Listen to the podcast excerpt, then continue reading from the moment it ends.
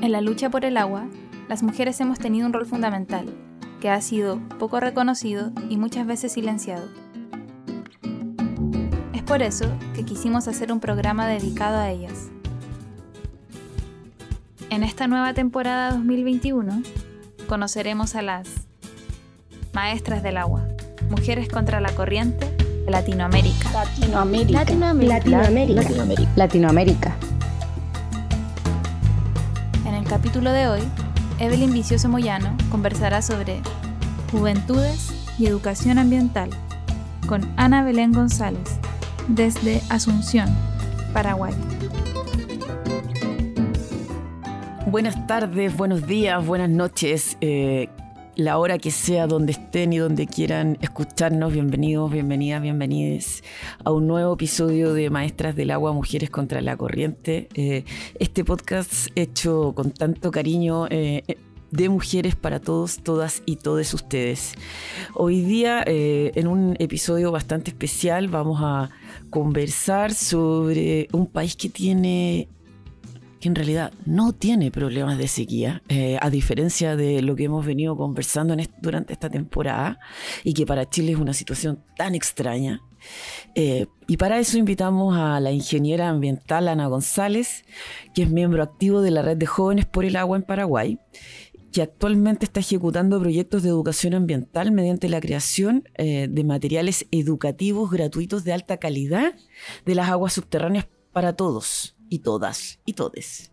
Eh, en conjunto con The Groundwater Project, una organización sin fines de lucro que está registrada en Canadá y que colabora con iniciativas de distintos lugares del mundo. Para eso eh, y para profundizar sobre el sistema actual de, de, eh, los, de- de los derechos humanos del acceso al agua en Paraguay, vamos a, a tener esta entrevista genial hoy día con Ana, que fue un poco difícil, pero ahí la van a escuchar. Nos costó un poco encontrarnos, pero lo logramos. Pero antes de eso, eh, vamos a invitar a María José Gutiérrez Daroch, eh, que representa al, al equipo de Agua, Género y Ciudadanía de Fundación Nehuenco y que nos preparó eh, la cápsula jurídica de esta semana. Muchas gracias, María José. Te escuchamos. En Maestras del Agua, entendemos que a veces, de tanto escucharlas, muchas palabras, conceptos o ideas pierden significado. Es por eso que nuestro equipo de Agua, Género y Derecho, encabezado por la abogada María José Gutiérrez Daroch, ha preparado una pequeña cápsula jurídica, donde verás cómo hasta los conceptos más complejos cobran sentido. Hoy, Paraguay. Caso de consagración del derecho humano al agua a través de la ley. Hola, hoy hablaremos de un país con una particularidad en materia de aguas.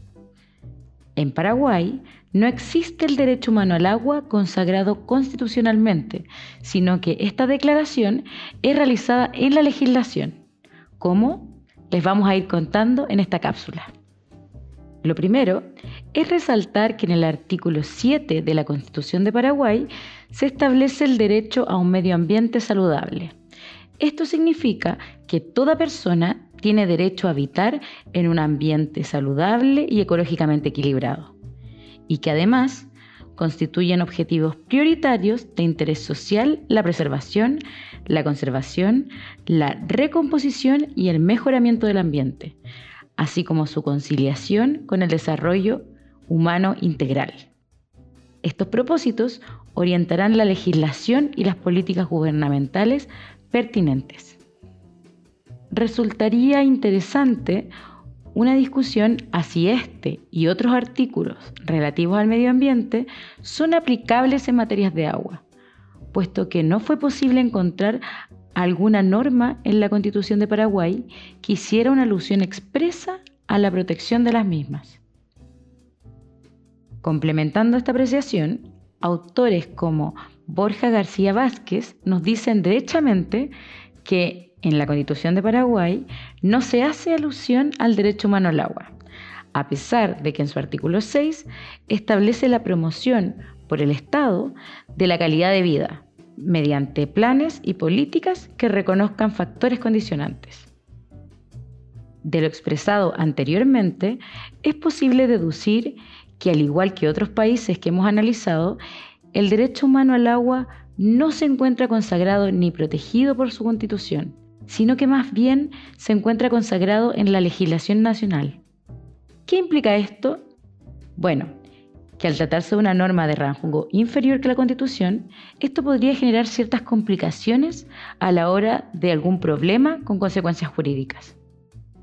Por otra parte, hoy en día no existe en Paraguay un instrumento normativo general que regule los aspectos ambientales de modo integral, manteniéndose un fuerte carácter sectorial en el sistema normativo ambiental.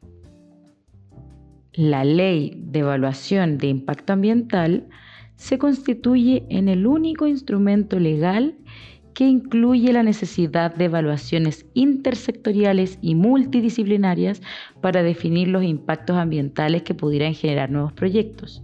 Entendamos que el medio ambiente es un sistema completo, no es parte de una pura disciplina. Sin embargo, eso parece responder más a requerimientos metodológicos que a la existencia de una política ambiental definida que establezca como concepción holística o sistémica para la gestión de los asuntos ambientales. En cuanto al dominio, propiedad y el aprovechamiento de los elementos ambientales, incluyendo el agua, se encuentran regidos por el Código Civil y el Código Rural, los que se contraponen con conceptos como la unidad de ciclo hidrológico. De este modo, la gestión del recurso se caracteriza por estar regulada de una manera muy fragmentada y sometida a reglas de procedimiento poco ajustadas a los requerimientos y exigencias actuales. En resumen, la regulación jurídica del agua en Paraguay se caracteriza por la dispersión de disposiciones legales entre las cuales hay evidentes inconsistencias. En la propia conceptualización del agua existen diferentes interpretaciones sobre si considerarlo como un recurso de dominio público o de dominio privado. Pasando al otro tema de nuestras cápsulas, un hito importante en materia de género es el cuarto Plan Nacional de Igualdad entre el 2018 y el 2024. Este tiene por objetivo avanzar hacia la igualdad real y efectiva, allanando los obstáculos que la dificultan o impiden y eliminando toda forma de discriminación. Paraguay, en el marco de las políticas públicas relacionadas con el proceso de construcción de igualdad entre mujeres y hombres, cuenta con más de 21 años de políticas públicas plasmadas en planes. Además, existe el decreto número 6973, a través del cual se reglamenta la ley de protección integral a las mujeres contra toda forma de violencia. En el artículo 2 se especifica que su interpretación y aplicación se realizará de forma tal que priorice la más amplia y efectiva protección a la mujer en situación de violencia y sus entornos. Ninguna disposición podrá ser entendida o interpretada de forma contraria a la ley, ni podrá utilizarse para negar, menoscabar o limitar los derechos que se encuentran garantizados en ella.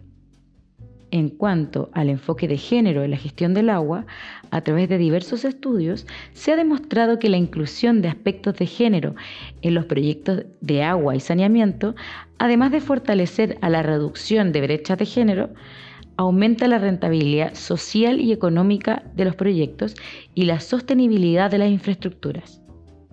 Es por ello que en la última década se ha promovido la inclusión de estos aspectos en los proyectos financiados por el Banco Internacional del Desarrollo y por la Agencia Española de Cooperación Internacional para el Desarrollo.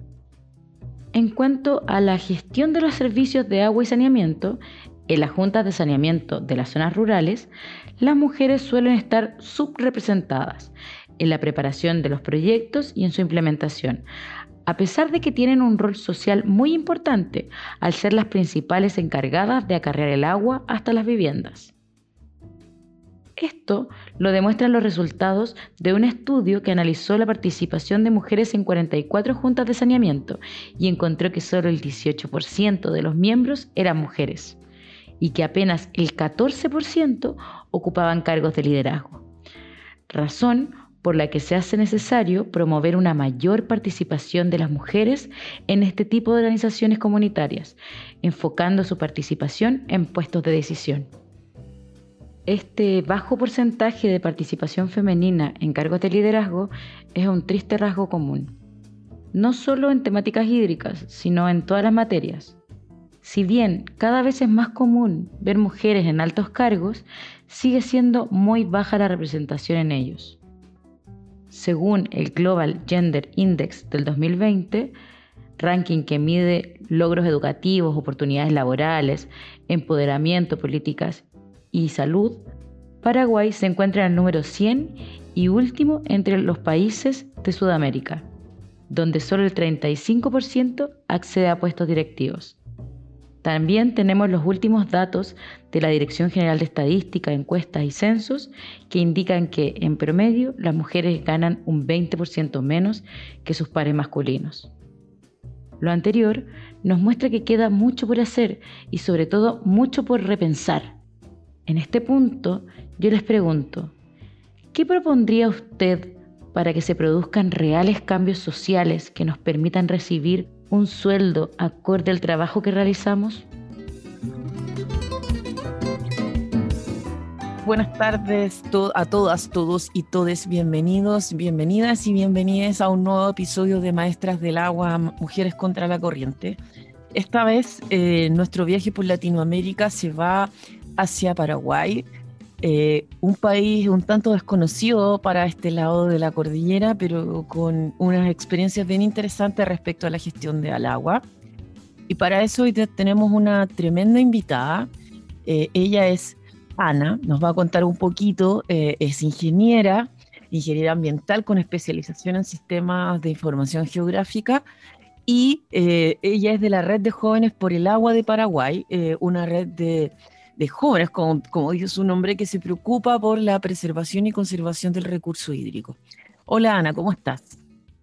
Hola, muy buenas tardes. Muchísimas gracias Evelyn por este espacio tan importante y súper contenta de, de poder compartir esto con ustedes. Cuéntanos desde dónde nos estás hablando. Ahora mismo desde la capital del país, la ciudad de Asunción, y soy eh, nacida en la ciudad de Paraguay, distante 60 kilómetros de, de, la capital. Y ese, eh, cuéntanos un poquito de, de, Asunción, ¿hace frío? ¿Cómo está ahora?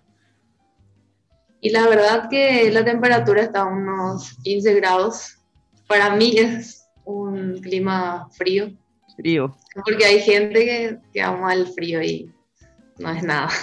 Pero sí está agradable afuera, caminar agradable caminar hoy. Qué rico. Cuéntanos un poquito de ti, ¿cómo te fuiste acercando a los temas de agua?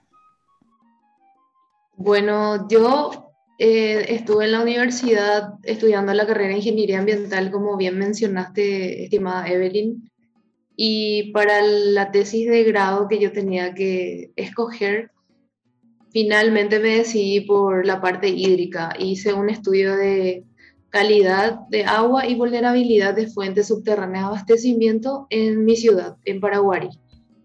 Entonces, en ese estudio, en esa investigación, me introduje mucho más al tema de agua subterránea que descubrí que me apasiona.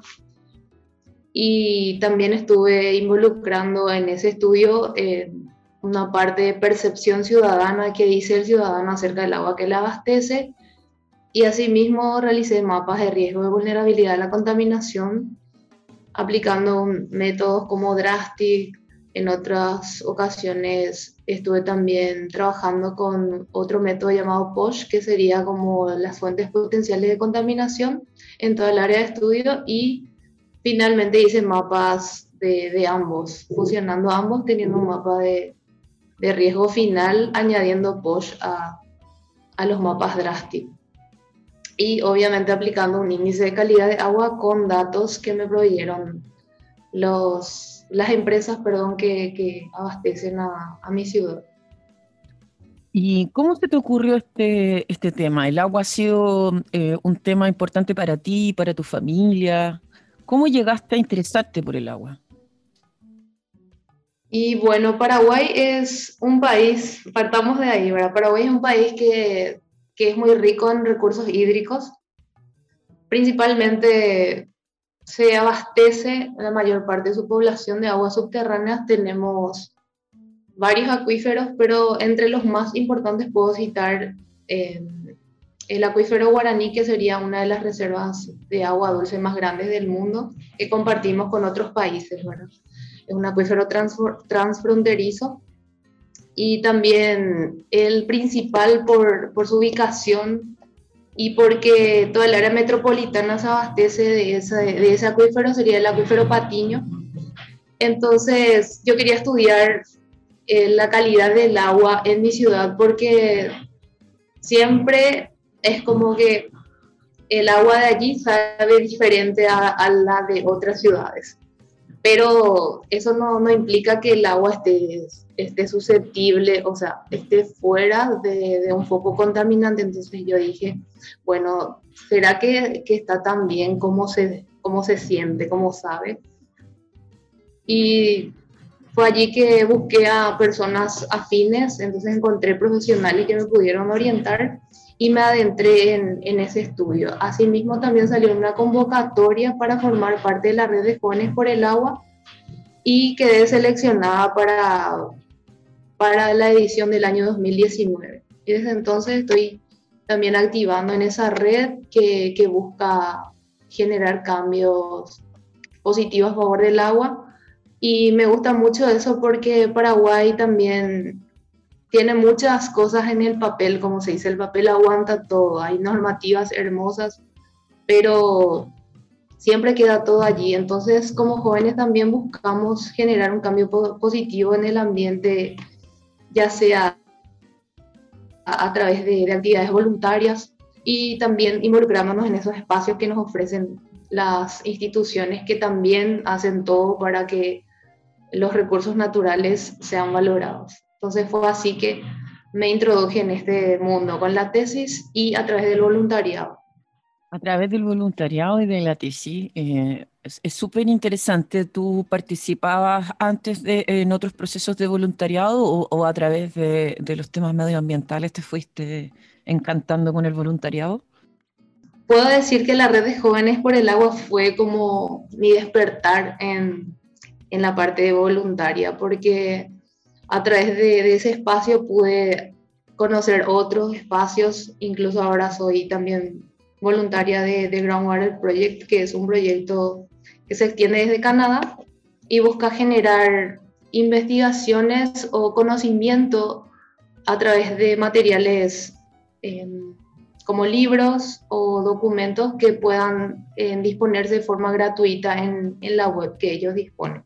Eso también me gusta mucho, que, que el conocimiento sea compartido, porque a mí me costó mucho estudiar, entonces pensar en que otra persona no puede comprarse un libro súper importante que hable del agua y que quiera aprender, es como también una oportunidad que, que, yo pienso que se, le, que se le da a alguien que no pueda acceder. Entonces, por eso me encanta también ese proyecto y estoy participando con mucho gusto. Eh, aprovechemos y, para que nuestros auditores y auditoras que están en distintos lugares de Latinoamérica se puedan meter a esa página web. Tú tienes ahí para darle el contacto de, esa fundación que recopila trabajo sobre el agua? Sí, eh, tienen que buscar en la web eh, The Groundwater Project y eh, los va a direccionar hasta, hasta la plataforma donde pueden encontrar todo lo relativo al proyecto y también así los libros disponibles para descargarlos están la mayoría en inglés, pero hay muchos voluntarios latinoamericanos que, que están traduciendo los, los, materiales, entonces también es una gran oportunidad. Oye, qué, qué, lindo proyecto. Y cuéntame un poco de la red de jóvenes, cómo nace, cómo te integraste, qué es lo que, hace, qué es lo que hacen en particular, cómo se organizan. Eh, a nosotros como maestras del agua, eh, nos interesa mucho el activismo eh, juvenil, El año pasado tuvimos a una eh, defensora de, eh, del agua de, Petorca, la Florencia, que tiene 15 años y que también movilizaba en una zona de escasez hídrica. Entonces, cuéntanos un poco cómo funciona ya. No habíamos tenido, eh, tuvimos también una invitada de Ecuador, entonces nos hemos ido encontrando con distintas experiencias. ¿Cómo lo viven ustedes?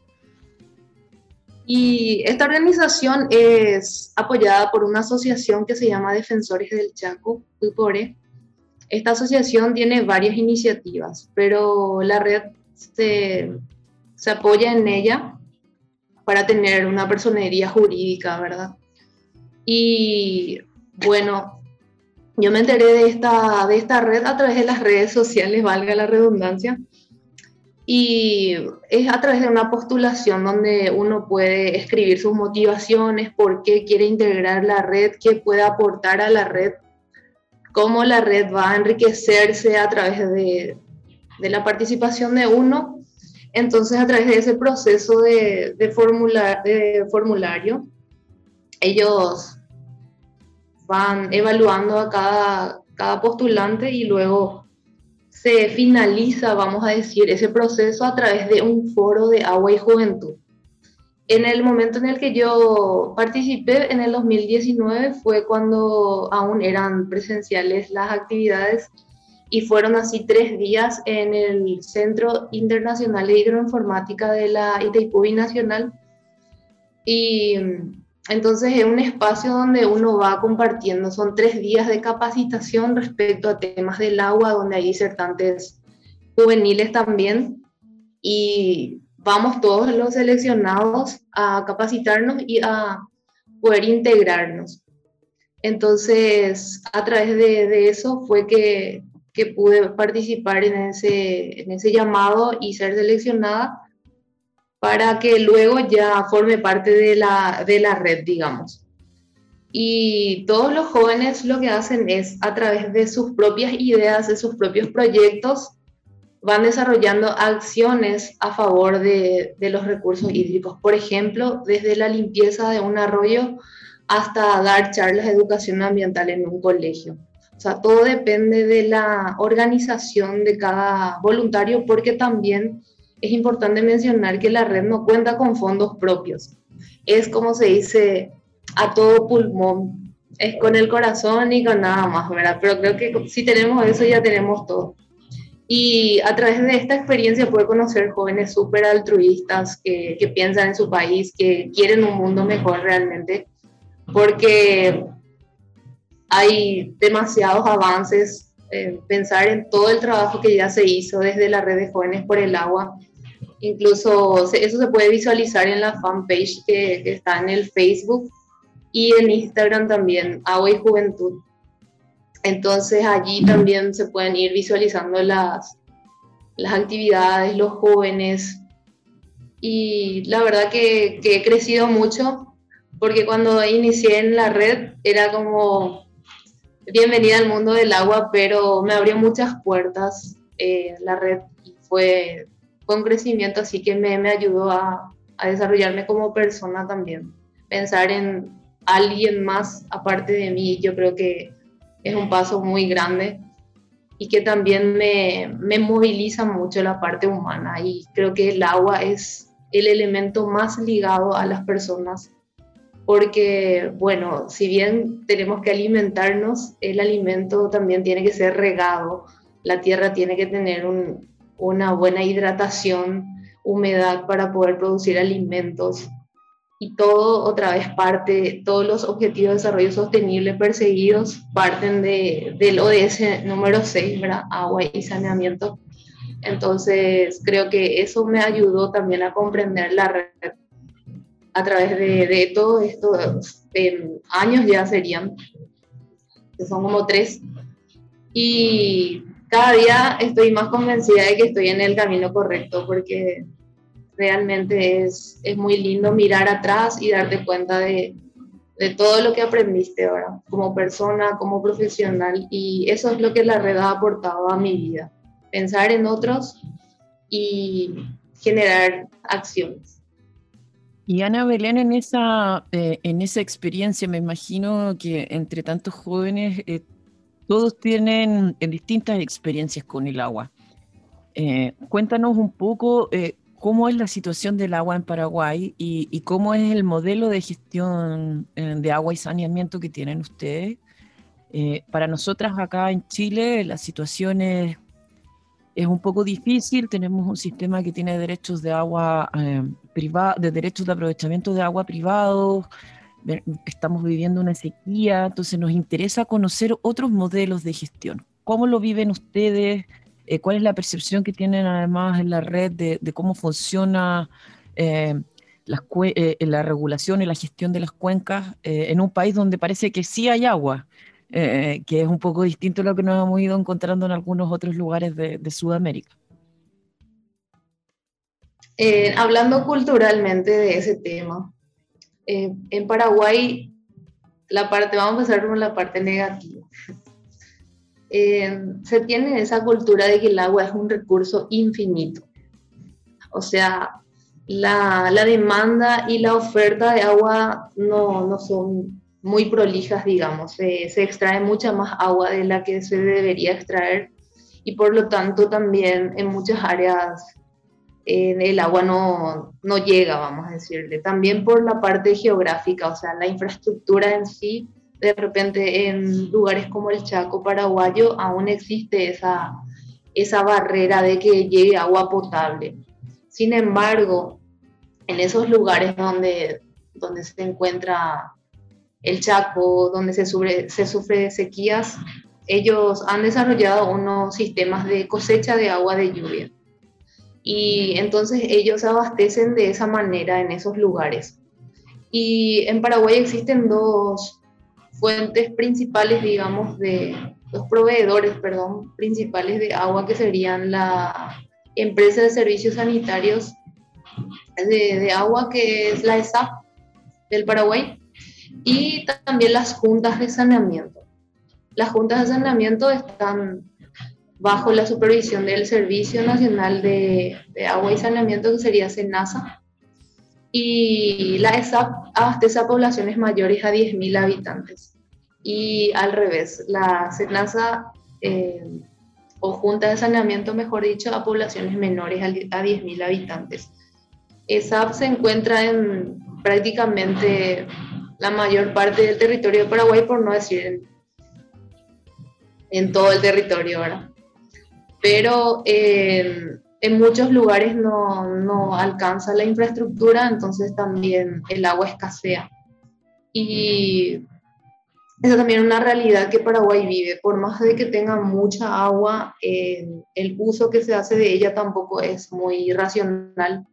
Eh, se tiene esa cultura también en Paraguay de que las personas piensan que el agua tiene que ser gratis. No, no hay tampoco mucha voluntad a veces en, en todas las zonas de, de, pagar, por eso quieren siempre un subsidio en algunas partes para no involucrar a todas. ¿verdad? Y creo que esas cosas son eh, situaciones que marcan mucho a, Paraguay en cuanto al, al, recurso hídrico. Y bueno, también en el área urbana, ¿verdad? Se, se tienen hogares conectados, por ejemplo, al alcantarillado sanitario en la ciudad de Asunción principalmente. hablando de, por ejemplo, cobertura de servicio a nivel país, tengo acá unos números que son agua por red, 79%, alcantarillado sanitario se tiene solamente el 14% en, en todo el país. En el porcentaje de agua tratada, agua residual tratada en Paraguay es de 4% nada más. Y el agua proveída con desinfección equivale a un 79,1% de la población servida. El agua mejorada equivale a un 95,3% y el saneamiento mejorado que se tiene en Paraguay sería de 80,3%. O sea, pensar en que, de que vos provees un ejemplo, ¿verdad? 100 litros de agua y de esos 100 litros de agua solamente 4 litros regresan tratados otra vez al, a la fuente que sería un río o un curso hídrico es alarmante.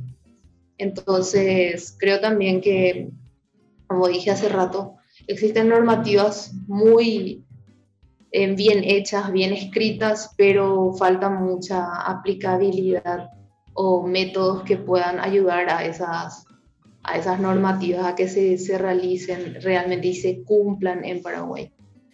¿Y nos podrías dar algún ejemplo de esas normativas bien aplicadas? O sea, que están aplicadas, pero que, que parece que funcionan como eh, eh, letra media muerta, como que son inaplicables. ¿En, qué lo notas?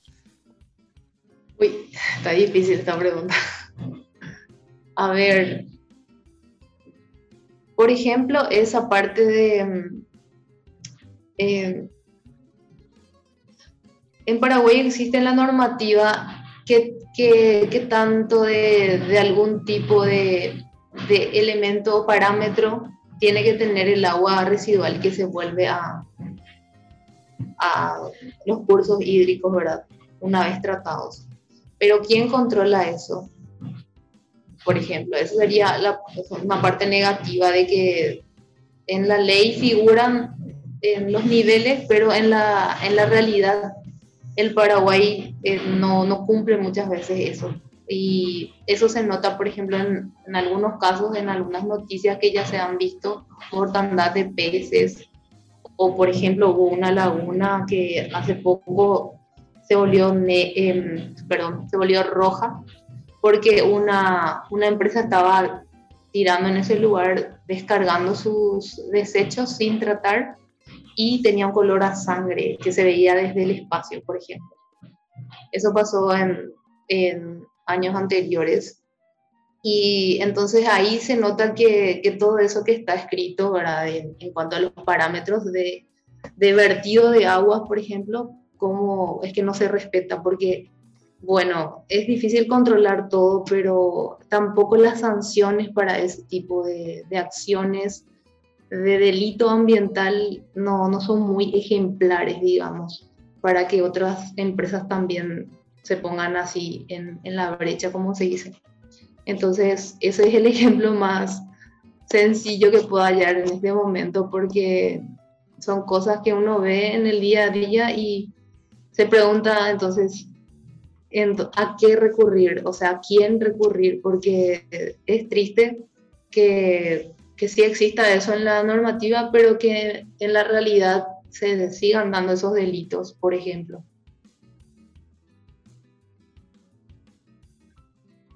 Claro que sí, es un eh, es una desolación, me imagino, como tratar de, buscar un poco en la línea de la justicia hídrica, que, que podamos recuperar el agua para, para, las comunidades, que el agua esté limpia eh, y, y tener los marcos normativos y que eso no funcione es bien desolador. Eh, ¿qué, te, puedo decir? Eh, lo comparto absolutamente, es bien triste. Eh, y, en esta línea, ¿cómo se organizan las comunidades? Hay, hay, organizaciones, además de, la red de jóvenes, que se preocupen de cuidar el agua o proteger ciertos acuíferos, o todavía es un, al no ser un problema tan eh, marcada la sequía es eh, está ahí eh, sin ser prioridad para la discusión pública. ¿Cómo lo ves tú? ¿Cómo lo percibes? Y desde mi perspectiva, siempre hay alguien que quiera hacer algo a favor, ¿verdad? Siempre hay personas que, que se preocupan por algún recurso hídrico que está en, peligro, que ven que está contaminado con, por decir así, ¿verdad? Contaminado con basuras, y aparte de la red de jóvenes por el agua, creo que también las, las juntas de saneamiento o comisiones que, que, tengan que ver con eso son las que se, se, ponen más altivas para que se pueda dar esa, ese monitoreo ciudadano, digamos. Pero no es algo muy marcado tampoco. O sea, depende de qué, de qué ciudad sea o algo así, no es que se da en todo el país la misma pasión, digamos, por cuidar el ambiente. Siempre existen grupos y grupos, pero las organizaciones no gubernamentales eh, también están ahí activando con campañas de concientización o también acciones pequeñas. Ahora con el, con el tema de la pandemia es que es difícil acordarse de, alguna acción que se haya dado recientemente porque todo se vino así a, a una pausa muy general, ¿verdad? En todo el mundo. Entonces, creo que eh, contando con, con, las ONGs, las redes jóvenes por el agua y personas en, en general, las personas de las comunidades, de los barrios, personas comunes, como se dice, ¿verdad? Que no, no, tal vez no han tenido estudios, pero sí se preocupan por el ambiente, son aquellas que, que están accionando en esos lugares en, en específico. Me imagino. Y, y, ahí, bueno, nosotros somos un, un, podcast muy dedicado, a, eh, eh, hecho por mujeres, donde entrevistamos a mujeres, sumamos artistas femeninas, entonces nos interesa mucho eh, los movimientos de mujeres. ¿Cómo es la situación en Paraguay? ¿En qué están los movimientos de mujeres? Eh, ¿Qué percibes tú? ¿Cómo sientes tú que es la situación de las mujeres hoy día allá en Paraguay? En la cuestión de agua. en la cuestión de agua, en la cuestión de los derechos humanos de las mujeres, en lo que se te ocurra compartirnos. Bueno, creo que en este tiempo nosotras hemos ganado mucho más espacio que, que en años anteriores. Eh, la verdad es que es un poco duro lo que voy a decir, pero el machismo es algo que está muy arraigado también en la cultura del Paraguay. Es, es, muy común que los varones piensen que las mujeres solamente tienen que estar en la cocina y haciendo cosas del hogar, que tampoco es algo malo, ¿verdad? Hay personas que, que aman eso, que dicen, yo nací para tener una familia y me encanta, ¿verdad? No, no está mal pero en esa cuestión de, de respeto a, de par a par, como se dice, entre profesionales, incluso creo que la mujer se ha ganado muchísimo su lugar y también eso viene muy arraigado porque somos personas muy luchadoras por lo que queremos. La mujer paraguaya es una mujer que después de la guerra levantó el Paraguay cuando había mayor porcentaje de mujeres después de la guerra y con poquísimos, poquísimos hombres las mujeres levantaron esta nación. ¿De qué guerra no estás hablando? Disculpa eh, la ignorancia, por supuesto, pero aprovechemos ahí de contar esta historia de, las mujeres. ¿De cuál guerra? ¿Dónde fue? ¿Y cómo, cómo levantan Paraguay? Y bueno, Paraguay tuvo varias guerras, ¿verdad? Entre ellas una de la, de la Triple Alianza, donde se unieron Argentina, Brasil y Uruguay contra Paraguay.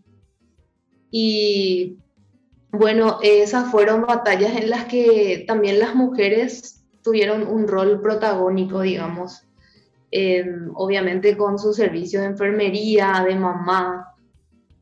Y bueno, si vamos a hablar de, ese aspecto de guerra, es un poco, o sea, se me mezclan todas las historias. No soy muy buena historiadora. No, no te preocupes, era, era solo de curiosidad. Y en lo que se refiere a, temas de agua, ¿cómo observas los liderazgos de mujeres acá en Chile, por ejemplo? Eh, las mujeres tienen un perfil de, excelentes colaboradoras en la gestión colectiva del agua. Eh, las organizaciones que son lideradas por mujeres que, tratan de, aportar para el agua eh, potable rural funcionan mucho mejor que son las lideradas por hombres. pero también vemos que hay poco reconocimiento a ese trabajo, a ese liderazgo. Eh, todavía, como decías tú, hay harto machismo, entonces como que no es, un, no es un trabajo tan visible, pero es probablemente el más importante en la gestión colectiva del agua. ¿Cómo lo, lo viven ustedes allá?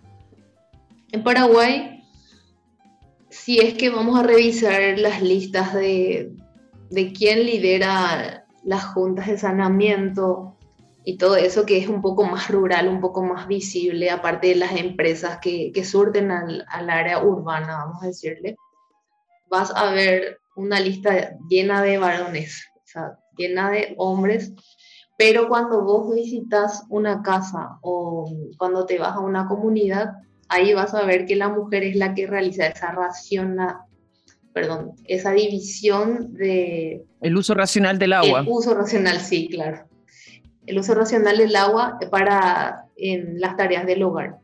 El hombre también, por ejemplo, si es que se dedica a la agricultura, obviamente tiene que dedicar cierto volumen de agua para su, su cultivo, pero la mujer es la que lleva, digamos, las riendas de, de ese uso racional en, en el hogar. Entonces también cumple un rol súper importante. Tal vez no es lo mismo que una mujer de África que tiene que caminar, no sé, kilómetros para llevar agua a su casa, pero es fundamental también el rol que la mujer ejerce en, los hogares de Paraguay también, porque ella es la que sabe para qué se necesita el agua, en qué emplear. Entonces, ella está ocupando ese rol de administradora del agua en Paraguay. Y, en términos comunitarios, ¿hay, ¿hay participaciones de las mujeres ahí o, sigue siendo un espacio muy masculinizado? Hay una, una mayoritaria presencia de varones, pero no es, no es restrictivo para las mujeres.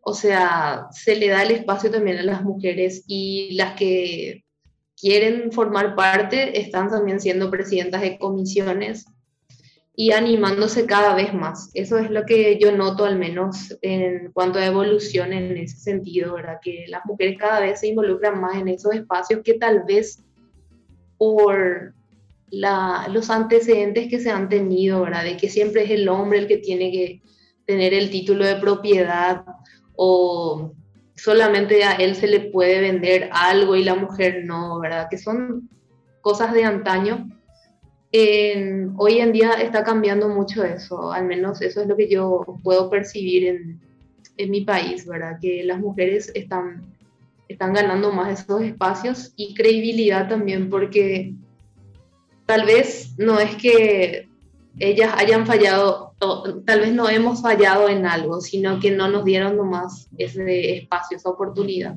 Entonces ahora es el momento de demostrarlo y creo que están haciendo un rol súper entregado las mujeres que están ocupando esos cargos hoy en esas comunidades. Bueno, ya estamos eh, terminando nuestra entrevista a Ana Belén. ¿Quieres contarnos algo más de Paraguay o de la gestión hídrica que te gustaría compartir con nuestra audiencia? Y la verdad es que quería contarles, ¿verdad? Que, que Paraguay tiene una juventud muy, muy activa con muchas ganas de, de progresar y en la parte hídrica también estamos aprendiendo, no sabemos todo, pero creo que eso es también lo que los jóvenes hacen, ¿verdad? ser curiosos, indagar, investigar y sabemos que hay mucha, mucho potencial en, en los jóvenes. Me siento todavía joven, aunque tenga 29 años. Y realmente creo que el cambio que, que, yo veo en mi país está en la mano de los jóvenes y cada vez ese despertar es mayor. En la parte hídrica al menos estamos avanzando, tenemos una conciencia un poco más eh, despierta y creo que con este progreso que, que estamos dando, de que las mujeres tienen un rol más protagónico, se animan más a ocupar esos espacios que también son los lugares que ellas deberían de ocupar o que pueden ocupar. Estamos avanzando eh, mentalmente eh, como sociedad y también que se animen. Las chicas o las mujeres podemos hacer muchas cosas. No voy a decir que mejor que los hombres. Creo que cada uno tiene un espacio, no, no voy a hacer de menos a uno y a engrandecer el otro, sino que creo que somos ayuda mutuamente y entonces tenemos que animarnos nomás. Buenísimo. Eh, antes de terminar, tenemos dos preguntas finales. Eh, la primera, para que la vayas pensando, es que nos recomiendes una canción de una artista paraguaya. Siempre se lo preguntamos a todas nuestras invitadas. Y eh, no sé si tú sabes que aquí en Chile estamos viviendo un proceso constitucional eh, importante, estamos viviendo una convención constitucional, es la primera vez que pensamos una constitución de manera democrática y, hemos logrado correr ciertos límites, es paritaria, es la mitad de hombres y la mitad de mujeres, tiene incorpora eh, pueblos originarios también, escaños reservados para pueblos originarios. Eh, y en ese, en ese proceso participativo que estamos viviendo, eh, le hemos preguntado a todas si es que saben algo y si les gustaría decirnos algo al resto, a los ciudadanos que estamos allí eh, viendo cómo funciona eso. ¿qué, ¿Qué te nace contarnos a, propósito de, nuestra convención y nuestro proceso constitucional? Creo que es muy importante en la Dirección de Agua Potable y Saneamiento, que sería el ente rector de, agua y saneamiento aquí en Paraguay, que es donde yo estoy desempeñándome como técnica sectorial, también se está trabajando en los ejes para incluir a las comunidades vulnerables, que son las comunidades indígenas como ustedes lo están haciendo. Y pienso que, que fortalecer esa parte o dar oportunidad a esa, a esa parte de la sociedad que realmente lo necesita y que también es parte de Chile, es parte de Paraguay. O sea, son más paraguayos y más chilenos incluso que nosotros, porque son personas que son dueñas de las tierras. Em, eso es algo muy grande. Y por favor sigan apoyando y dando esos espacios de capacitación, de, de oportunidades, porque a veces también no sabemos de lo que somos capaces cuando no, no, tenemos esas oportunidades, pero creo que también empoderando a esas personas, dándoles ese lugar que, que es de ellos, ustedes van a lograr que, que, en conjunto, tanto la población que vive en las, en las áreas urbanas, así como esas áreas que se encuentran lejanas y que ya corresponden a, a zonas rurales y que por lo tanto tienen también comunidades vulnerables, puedan trabajar en conjunto y creo que los resultados van a ser más visibles o incluso van a fortalecerse esas deficiencias que tal vez desde el área rural em, se podrían haber solucionado hace años, porque cuando uno mira desde un papel un problema es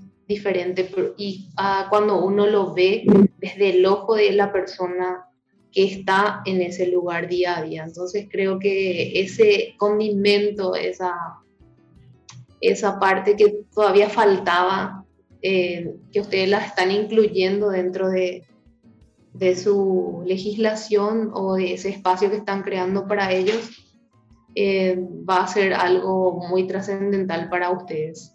Así que felicidades, porque eh, yo creo que nunca tenemos que olvidarnos de nuestros orígenes y también sí que es bueno ¿verdad? Tener, tener los avances en, en la ciudad, pero nunca tenemos que olvidarnos de, de, las, de los lugares también que están más lejos y de esas necesidades que realmente tiene la gente allá afuera.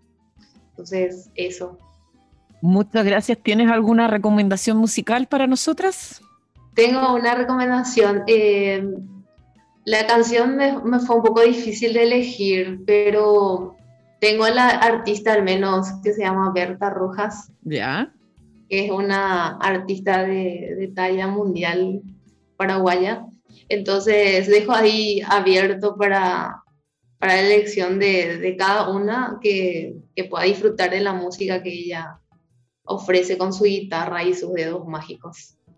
Muchísimas gracias. Nos quedamos ahí pensando en Berta Rojas. De la, revísenla eh, por las redes sociales. Le damos un abrazo eh, a Ana Belén González. Muchas gracias por esperarnos. Estuvimos esperando un par de semanas. Fue un poco difícil esta entrevista, pero lo logramos. Muchas gracias. Un abrazo fuerte.